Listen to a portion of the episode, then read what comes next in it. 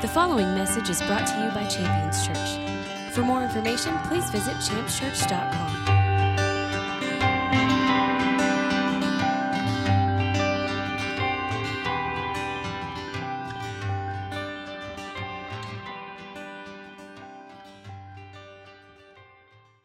Uh, I want to get into the Word this morning because I, I really believe that the Word of God is the power of God to save. That's what the Scripture says. You know, I'm not ashamed of the gospel. is the word of, is the, the power of God to bring salvation to all who believe. So as we look at the Word of God, I want to have that as an understanding that God's given us what we need to have the, the victory that He's called us to have.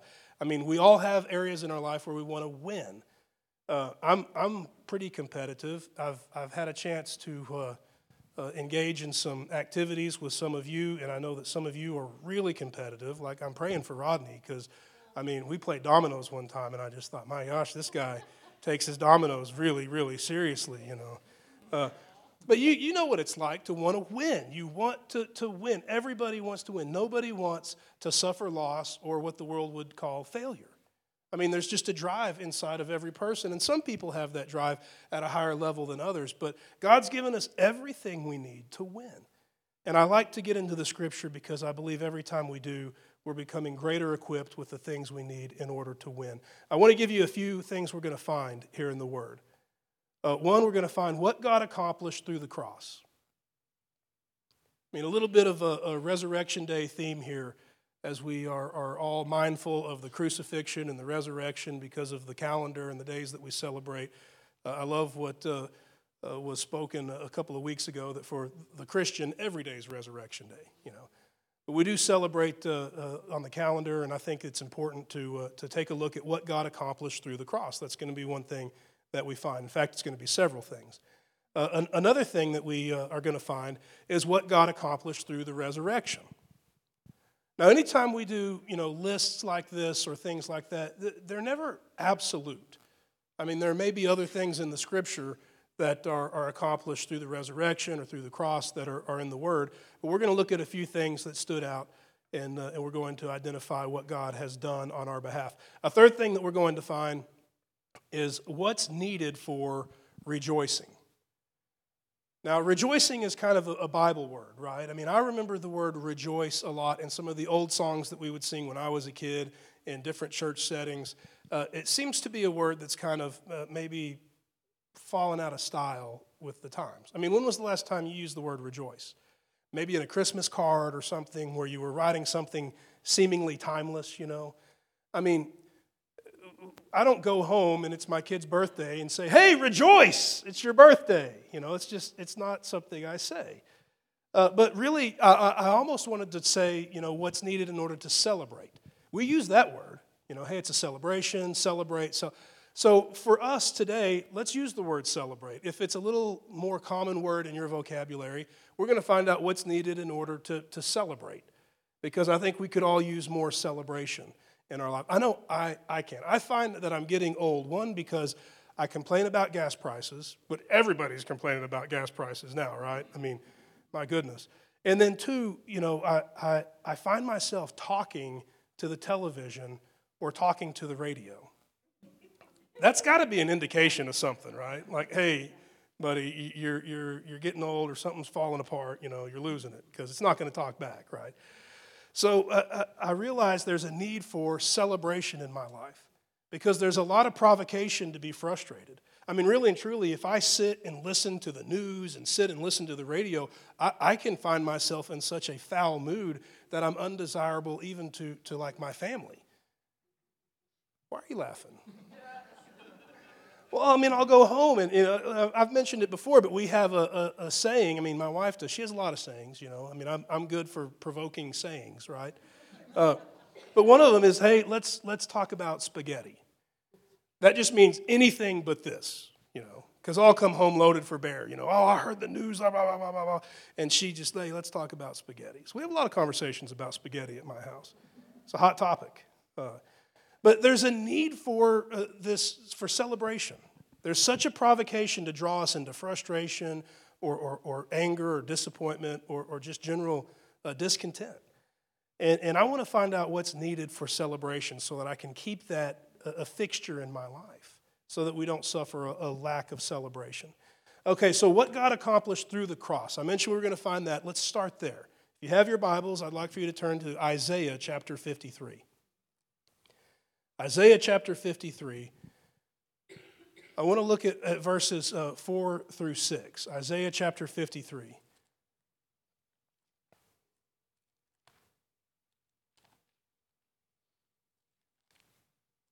So I miss the sound of turning pages, you know. You got uh, apps and things today, the crinkling of pages. You hear, you hear that? There's nothing quite like that sound. Isaiah chapter 53. Isaiah chapter 53 is a, a very interesting chapter in the scripture in that it is, is very revealing of things to come for Jesus, the crucifixion. In fact, there are certain chapters from Isaiah that there are restrictions uh, in how they're read in Jewish culture, uh, mainly because it's thought that if somebody were to read these chapters, they could fall into deception and believe that Jesus Christ is the Messiah. Isn't that interesting? That's how profoundly accurate these prophecies are concerning the crucifixion of Jesus Christ. So you get to Isaiah 53 here, and if your Bible has titles here, it, this title is probably something along the lines of the suffering servant. Uh, now, those titles are, are, fabricated, you know, by men in order just to help the, the scripture be organized uh, for us to know uh, what we're reading. But that's, that's a good description of the content here. Now, if you get to, to verse chapter or verse four in chapter 53, that's where I want to begin. Now, remember, what we're going to look for here is what God accomplished through the cross. I would encourage you to read all of Isaiah chapter 53 in your own time. It would make for a, a very excellent devotional time. But here, for the sake of the message here, we're only going to read a few passages. So, Isaiah chapter 53, beginning in verse 4, we're looking for what God accomplished through the cross. It reads like this Surely our griefs he himself, speaking of Jesus, bore, and our sorrows he carried. Yet we ourselves esteemed him stricken smitten by God and afflicted. He was pierced through for our transgressions, and he was crushed for our iniquities. Uh, the, the chastening of our well being fell upon him, and by his stripes we're healed. All of us, like sheep, have gone astray. Each of us has turned to his own way, but the Lord has caused the iniquity of us all to fall on him. But God the Father has caused the iniquity of us all to fall on Jesus. I mean, if somebody were asking me, Preston, what did, did God accomplish at the cross? I would give that last line as my answer. And I think it would be pretty hard to make an argument against that. What did God accomplish at the cross? He caused the iniquity of us all to fall on Jesus. All of your sin, all of your corruption, every corrupt or nasty thought or activity or word spoken, every idea, everything that is absolutely foul and unclean from every single person fell upon Jesus. I mean, there's a reason for the cross, and we have to, to realize this. I mean, I remember as a, a new believer, I'd just been born again. God delivered me from some really awful things. I had a, a, massive alcohol addiction, was a very introverted person, lived out in the middle of nowhere, and, and, and was just in a mode of self destruction.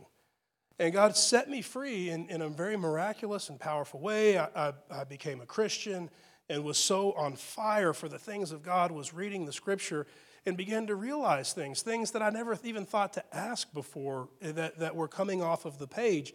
And one of those things was, was why the cross? I mean, Jesus even asked, right? I mean, if you, I'm going to paraphrase a little bit, but once Jesus is praying before he goes to the cross, he says this to God God, if there's any other way, let's go that route. But, but not what I want, but what you want. And I mean, he asks this multiple times through, through the Gospels account of multiple uh, accounts there. If there's any other way, then please let's do that. So that tells me something. That tells me that there was absolutely no other way. If this is necessary, if, if there's no other options, if it's not like God just kind of spun the wheel and like, well, let's just see what we're going to decide on here. The cross.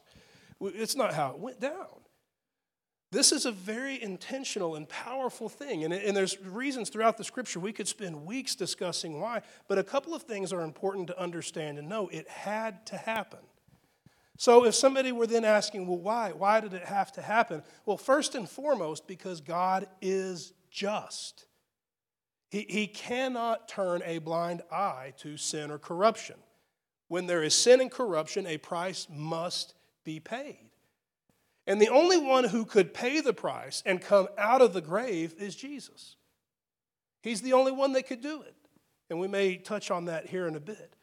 So Jesus is sent by God to take all of our sin, all of our corruption, all that is nasty in us upon himself. This is what God accomplished at the cross. I want to give you a few passages of scripture that reveal the corruption that he took upon himself. Now, there's, there's really great liberty in these passages of Scripture as we read them because they reveal to us the things that God has, has purged from our lives and, and that Jesus carried himself. I want to give you a few of these. Uh, one of these would be uh, sickness, which sickness ultimately results in death. We've all known people that have been touched by, by sickness or disease in one way, shape, or form. We've known people who have passed away and oftentimes we can wrestle with the idea of, well, why did that person pass away? The reality is, death is, is an enemy of ours, and death will be done away with in the end. Now, this is a hard thing when you know it because it affects how you see and hear a lot of things in Christianity. I mean, uh, we, we even have a, a song that we'll sing in church every now and then right here, and I love the song. Uh, one of the lines in the song is that death is just a doorway. Well, that's not true. I kind of leave that line out. I just kind of pray in the Spirit there, and then I jump back in and start singing afterward, you know. Because Jesus said, I'm the door. Anyone who enters in outside of the door, which is me, Jesus, is, is cheating. They're jumping the fence. So, you know, the idea that, that there's some partnership with death is, is bizarre because the scripture says death is our enemy. Paul wrote and said that uh, death is the, the enemy, our enemy, and he's the last enemy that will be defeated. You can see in the book of Revelation, excuse me, that death will be cast into the lake of fire. So death isn't just an idea or, or something that happens when someone passes away, whether death is an entity or a being. So, for us as believers, when we in, engage and encounter death in the scripture, we need to understand that this isn't talking about passing away. This is talking about having to give account to an entity or a being that is identified as death. And because of sin and corruption in our lives, we were all indebted to death. He had a claim on our lives. I mean, oftentimes we can consider the, the power of, of Christianity, you know, and the promise of eternal life, and we can ask ourselves, where did that come from? I mean, is eternal life just kind of the best reward we could think of in order to promote our product, right? I mean, you hear promises be attached to products all the time. I mean, I listen to the radio and someone will tell me, well, if you take this product, you'll never have pain again, right? So well, that's, that's a pretty nice promise, right? Or, or, you know, hey, if you'll use this product, you, you'll look really handsome. And I need a lot of that product. I mean, there's just there's a tremendous uh, amount of marketing here, and you have to ask yourself: Is eternal life just a marketing ploy for Christianity? Where hey, we want to get a lot of people in our camp with our belief system. So, what's the most incredibly powerful, uh, rewarding promise we could make? Ooh, I've got an idea. Let's let's let them know that if they join our group, that they'll live forever. That's a heck of a promise, right? And for the longest time, I just saw eternal life as kind of the benefit of being a Christian, but I never understood how it worked. But when you begin to read the scripture, you begin to see it makes perfect sense. I mean, the scripture tells us that the wages of sin or the result of sin is death. So, through the cross, if we have freedom and liberation from sin, if sin is removed from our life, if holiness enters in, then the result should then be the absence of death. The reality that Jesus came out of the grave shouldn't shock anyone. I mean, really and truly, the, the miracle is that he ever went in in the first place. There's a reason why the scripture said that he yielded up his spirit. Why did he have to choose to let his spirit go? Because death had no claim on him, he had no sin. But for you and for me, before Jesus, on the other hand, we owed death. We had participated in corruption. We had cheated. We had slandered. We had gossiped. We had sinned. We had fornicated. And you put it on the list, and we had done it and done it more than once, and we're probably planning on doing it again. He had a claim on us.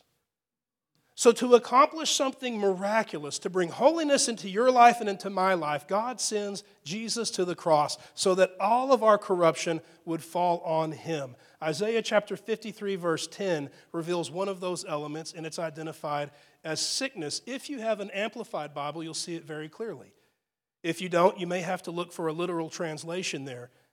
It reads like this in verse 10 It was the Lord's good pleasure, or it pleased the Lord to crush him, putting him to grief. The literal translation of putting him to grief is made him sick. If he would render himself as a guilt offering, he would see his offspring, he would prolong his days, and the good pleasure of the Lord will prosper in his hand. It's speaking of Jesus taking on this corruption that belongs to us, even though it has no claim on him and that ultimately the result would be that he would conquer it. Jesus became the curse. Galatians chapter 3 verse 13. It reads like this, Jesus redeemed us from the curse of the law by becoming a curse for us, just as it is written, cursed is everyone who hangs on a tree. In order that in Christ Jesus the blessing of Abraham might come into our lives, me and you so that we would receive the promise of the Spirit through faith.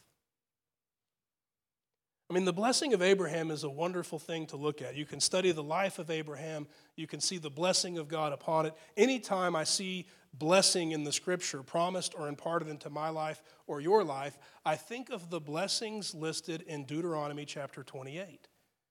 I mean, Deuteronomy chapter 28 contrasts blessing and the absence of blessing. And let me tell you, you don't want to be on the absent side. But on the blessing side in Deuteronomy 28, which I would recommend, you know, you, you, you read and review it in your own time, you see these wonderful benefits. And I mean, some of them seem so small, but yet they're so exciting and desirable. I mean, one of them is just being blessed in your basket. That's kind of funny, right? But it means like good deals just come your way. That's a really great and incredible and powerful thing to have be a part of your life. It's just interesting to see the number of things that are affected when blessing is imparted into a person's life. And by the way, that was one of many listed in Deuteronomy chapter 28. So Jesus was made sick with our sickness. He was made the curse for the curse that was, was put upon the earth by our rebellion. And then Jesus became sin with our sin. 2 Corinthians chapter 5 verse 21. 2 Corinthians 5:21 reads like this. God made Jesus who knew no sin to be sin on our behalf so that we might become the righteousness of God through him. So, based on these three scriptures, I see three things being nailed to the cross as Jesus is going to the cross. The only way, when he even said, if there's any other way, let's go the other way, the only way. There's three things in this, these passages of scripture that are being nailed to that cross as the nails go through the hands of Jesus Christ. Sickness and all of its corruptions being nailed to the cross, the curse and all of its frustration being nailed to the cross. And then you could see the, the fulfillment of, of, of, all the prophecy that we would be redeemed from sin and corruption as sin is being nailed to the cross. So, what did God accomplish through the cross? Well, we see that God caused the iniquity of us all to fall upon him. The result of all of our corruption, all of its resulting decay, ruin, and death fell upon Jesus. And when it had fallen upon him, when it was all complete, he cried out, It's finished. It's all on me now. He yielded up his spirit, he gave up his life, and there he, he died. The one that death had no claim on died. What a powerful miracle. What a display of a willful, loving act for you. For me to die without Jesus wouldn't be a willful act because death would have a claim on my life. But for him to give up his life for you is a willful act to choose to release his life so that you might live. Now, what did God accomplish through the resurrection? Well, we know through the, the cross, he nailed to the cross the sickness and the curse, and that he nailed to the cross sin. Now we see the, the empty tomb and the resurrection. I want to look at what God accomplished through the resurrection. It is, uh, after all, Resurrection Day. Uh, if you have your, your Bibles there, you could go to the, the book of Romans, Romans chapter 1. I want to look at verse 4. Romans 1 4. Romans 1 4 reads like this Jesus was declared the Son of God with power by the resurrection from the dead, according to the Spirit of holiness. I'm going to read it again because it's important that we, we catch what's being said here. Jesus was declared the Son of God with power by the resurrection from the dead, according to the Spirit of holiness. Let me just offer a couple thoughts to you as we read that. Without the resurrection, Jesus is just another good teacher. Without the resurrection, Jesus is just another mighty prophet. I mean, you can read through the scripture, there were prophets that performed signs and wonders before Jesus. He could go down in history as, as just another one of them. But it's the resurrection that sets Jesus Christ apart and, based on the scripture we just read, declares his identity as the Messiah, Christ, the anointed one, our Savior. Jesus declared, was declared the Son of God by the power of the resurrection. Well, it's important for us to understand this because when we understand this, we can understand why it's so important for us to include the resurrection in our faith. I mean, there's no doubt that identifying that Jesus exists or existed, or however you would want to say it, uh, for me it's exists, but for much of the world it's existed. For, for, for all of the world, you can identify the life and the effects of Jesus because of the impact made in, in all of history, in all of humanity. I mean, he's literally the most recorded life ever.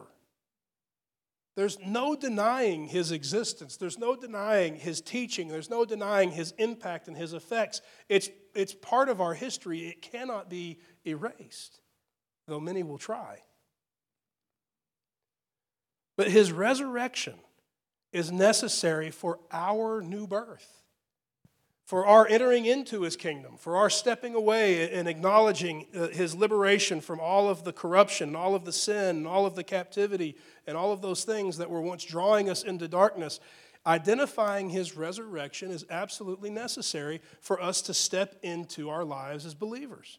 I'll give you a passage of scripture out of Romans, Romans chapter 10. You can look at verses 9 and 10. Romans chapter 10, verse 9, it, it says that, that if we confess that Jesus is Lord, and we believe in our hearts that God, God raised him from the dead, then we'll be saved. For it is with your mouth that you confess and are justified, and it's with your heart that you believe and you're saved. And we're talking about saved not in the salvation that God brings every day into our lives. We're talking about the, the, the act of ransom, that being rescued from darkness and transferred into the kingdom of light. We're talking about when we became born again. That power of confession that Jesus is Lord is an important and necessary part of that. That it would be something that would be declared and understood. But then the amazing thing to me is what is believed in your heart. It doesn't say that if you confess with your mouth that Jesus is Lord and you believe in your heart that he's the Son of God, or believe in your heart that he existed, or believe in your heart that he does miracles, or believe in your heart that he forgives sin. It says that if you believe in your heart that God raised him from the dead. The message of resurrection is one of the, the most uh, assaulted messages throughout the scripture. When you would see the disciples put in chains, they would give account and they would say, I am here on trial today for preaching the resurrection from the dead.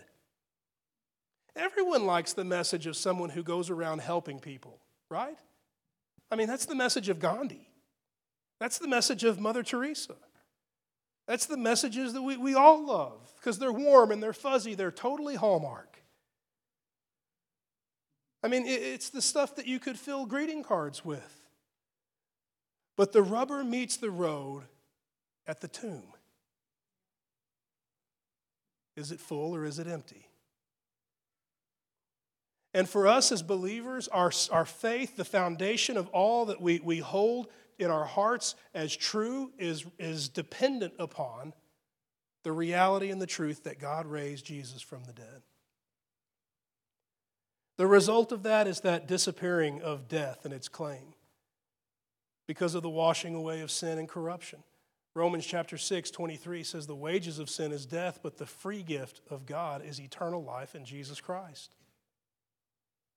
You see, 1 uh, Corinthians 15, I mentioned before, death is our enemy. 1 Corinthians 15, 26, the last enemy that shall be destroyed is death. And you'll see death cast into the lake of fire in Revelation chapter 20. Uh, Jesus speaks, and he speaks in Revelation chapter 1 and verse 18. He says, Do not be afraid. Now, I want to stop there for a second. I know I, I, I probably do this too often and it's going to sound pretty familiar, but I think it's important because I'd like us to have a really accurate image uh, awareness of Jesus and his power and authority. I grow weary of timid, effeminate Jesus, right? And you know what I'm talking about. You see pictures and images where the guy looks very malnourished and, and you know, I mean, so Jesus is the kind of guy when he steps into the room and starts talking, he has to open his conversation with, Do not be afraid. I like this guy. Do not be afraid. That's kind of one of my goals in life. When I walk in a room, I want the first thing I need to say is, hey, hey, hey, it's okay. I won't hurt you. Don't be afraid. I'm nice. Yeah. He says, do not be afraid. I, I am the first and the last. I'm the living one. I was dead. Let me tell you something. That's an important thing. I mean, all the stuff we underline in our Bibles, what a powerful few words to underline. I was, past tense, dead. But behold, I am alive forevermore. And I have the keys to death and Hades. Why would he have the keys? I mean, what would have taken place that would give him the keys? Or could it be because he took upon himself, as was written in Isaiah, the iniquity of us all, that he took all of our sin, all of our sickness, all of the corruption of the curse, and he took that down to hell? He got the keys and he came back out of the tomb. Leaving in his wake all of the things that he took with him in the first place our sin, our corruption from the curse, our sickness and disease. 1 Corinthians chapter 15, verses 54 uh, through 57, they read like this. They speak about death and death losing its potency and its power. Death is swallowed up in victory. O death, where is your victory? O death, where is your sting? For the sting of death is sin, and its power is the law. But thanks be to God who gives us the victory through our Lord Jesus Christ. I mean, victory. Remember, that's kind of what we set out to. Uh, we spoke about the Word of God, the Word of God being the power of God to bring victory. I want to see our lives victorious in everything we do. We can look at this line here as this passage of Scripture begins to close out. It ends with gratitude. Thanks be to God who gives us victory, meaning all the victory in my life is a gift, and it's a gift from God. Cannot be achieved under my own power, but only by His.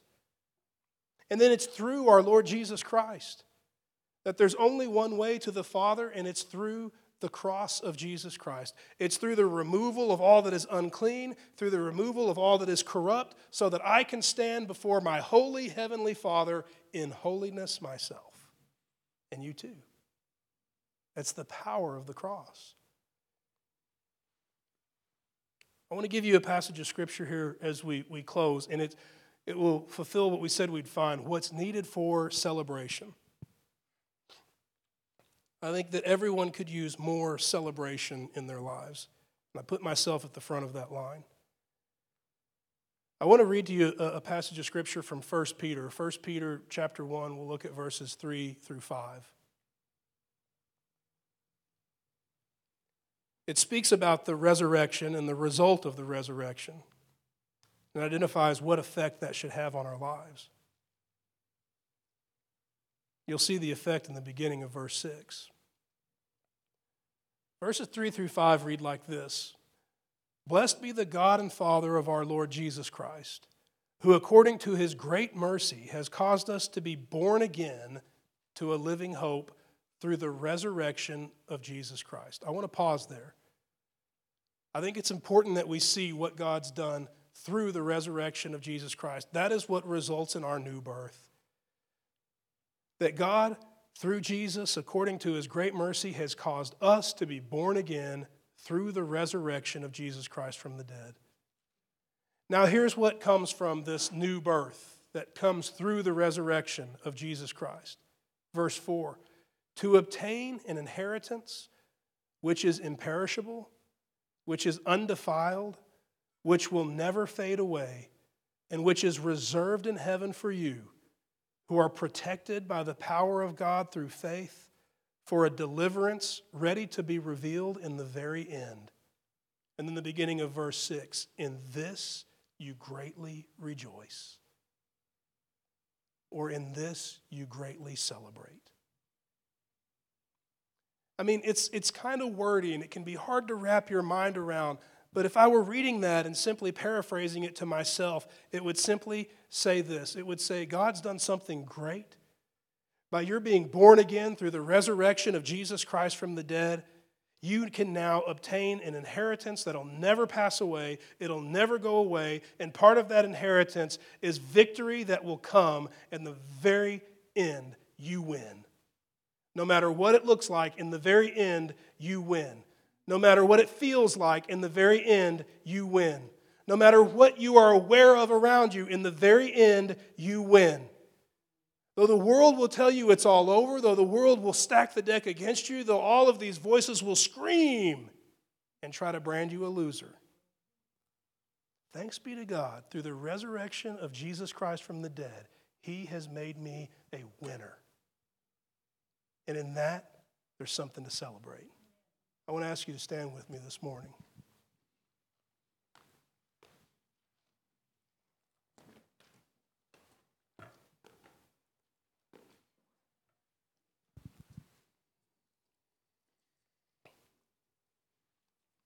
I know that God has great things for us. I want to pray and I want to ask God to do something in our hearts and in our minds, in each one of us. You know, there's no greater minister in the room than the Holy Spirit Himself. And there's no one who desires to touch our lives more than our Heavenly Father. He longs to bring the things of His kingdom into our lives. I want to pray and I want to ask God to, to increase our awareness of the things that were nailed to the cross. I want to ask God to, to increase our awareness of, of the result of the resurrection. And ultimately, I want to ask God to lead us into the full measure of celebration. That our identity would be founded upon the truth that in Jesus we win. And can you imagine if that one element of truth is established in our hearts and minds, how much garbage is done away with?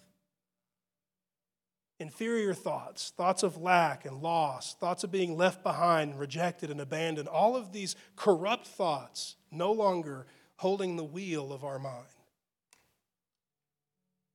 Now, you could insert Jesus take the wheel joke here. I'd rather not. But I want to pray and I want to ask God to do this for us. Because I believe that God is at work in each one of us, bringing us uh, closer to, to the things that lead to celebration, making those things reality in our lives. Those things have been established in each one of us. And as God purges out all of the distractions and all of the, the misleading, uh, bad teaching and bad thoughts and, and learned behaviors that exist in our lives, we find the stability that His Word promises when we stand upon His truth and His truth alone. I want to pray for you. You can be in a state of receiving or a state of agreement, however you choose.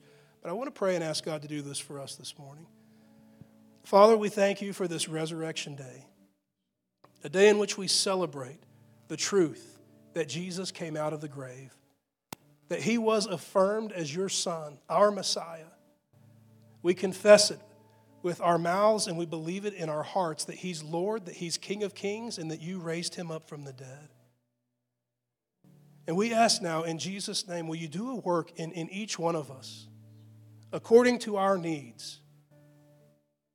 A work that would reveal to us the truth, the things that have been done away with at the cross.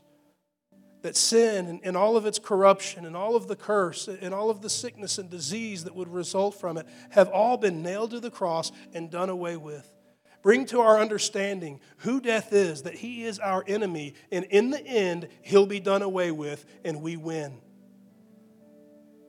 Let there be a new uh, awareness of all that has been done on our behalf through the empty tomb. That as Jesus would step out of the grave, he would step out of the grave to rule and reign forevermore, that he truly would be King eternal. And let our lives be given to seeking after the counsel of our King, that we would know and understand that in the end, the saints win and let all of our thoughts, all of our feelings, and all of our emotions, let them be filtered through this truth. That there would be no corrupt thought that would be allowed to prevail in our minds, that would affect our choices and our decisions. But let us be led and let us be guided by the truth that you have done a work through Jesus that brings victory and absolute victory into every one of our lives. We bless your name and we thank you for the freedom from failure that you have led us in to the point of celebration, knowing that through Jesus we win. We give you thanks and we rejoice in you. And as we receive this truth into our lives, let it have a powerful effect on us. Let it not only affect us, but let it affect those around us as they see our words and our actions be transformed by the revelation that we win. We bless you and we thank you in the mighty name of Jesus. And all the saints declared, Amen. Thank you for listening to this message from Champions Church. We invite you to join us this Sunday for our celebration worship service. For more information, please visit us at championschurch.com.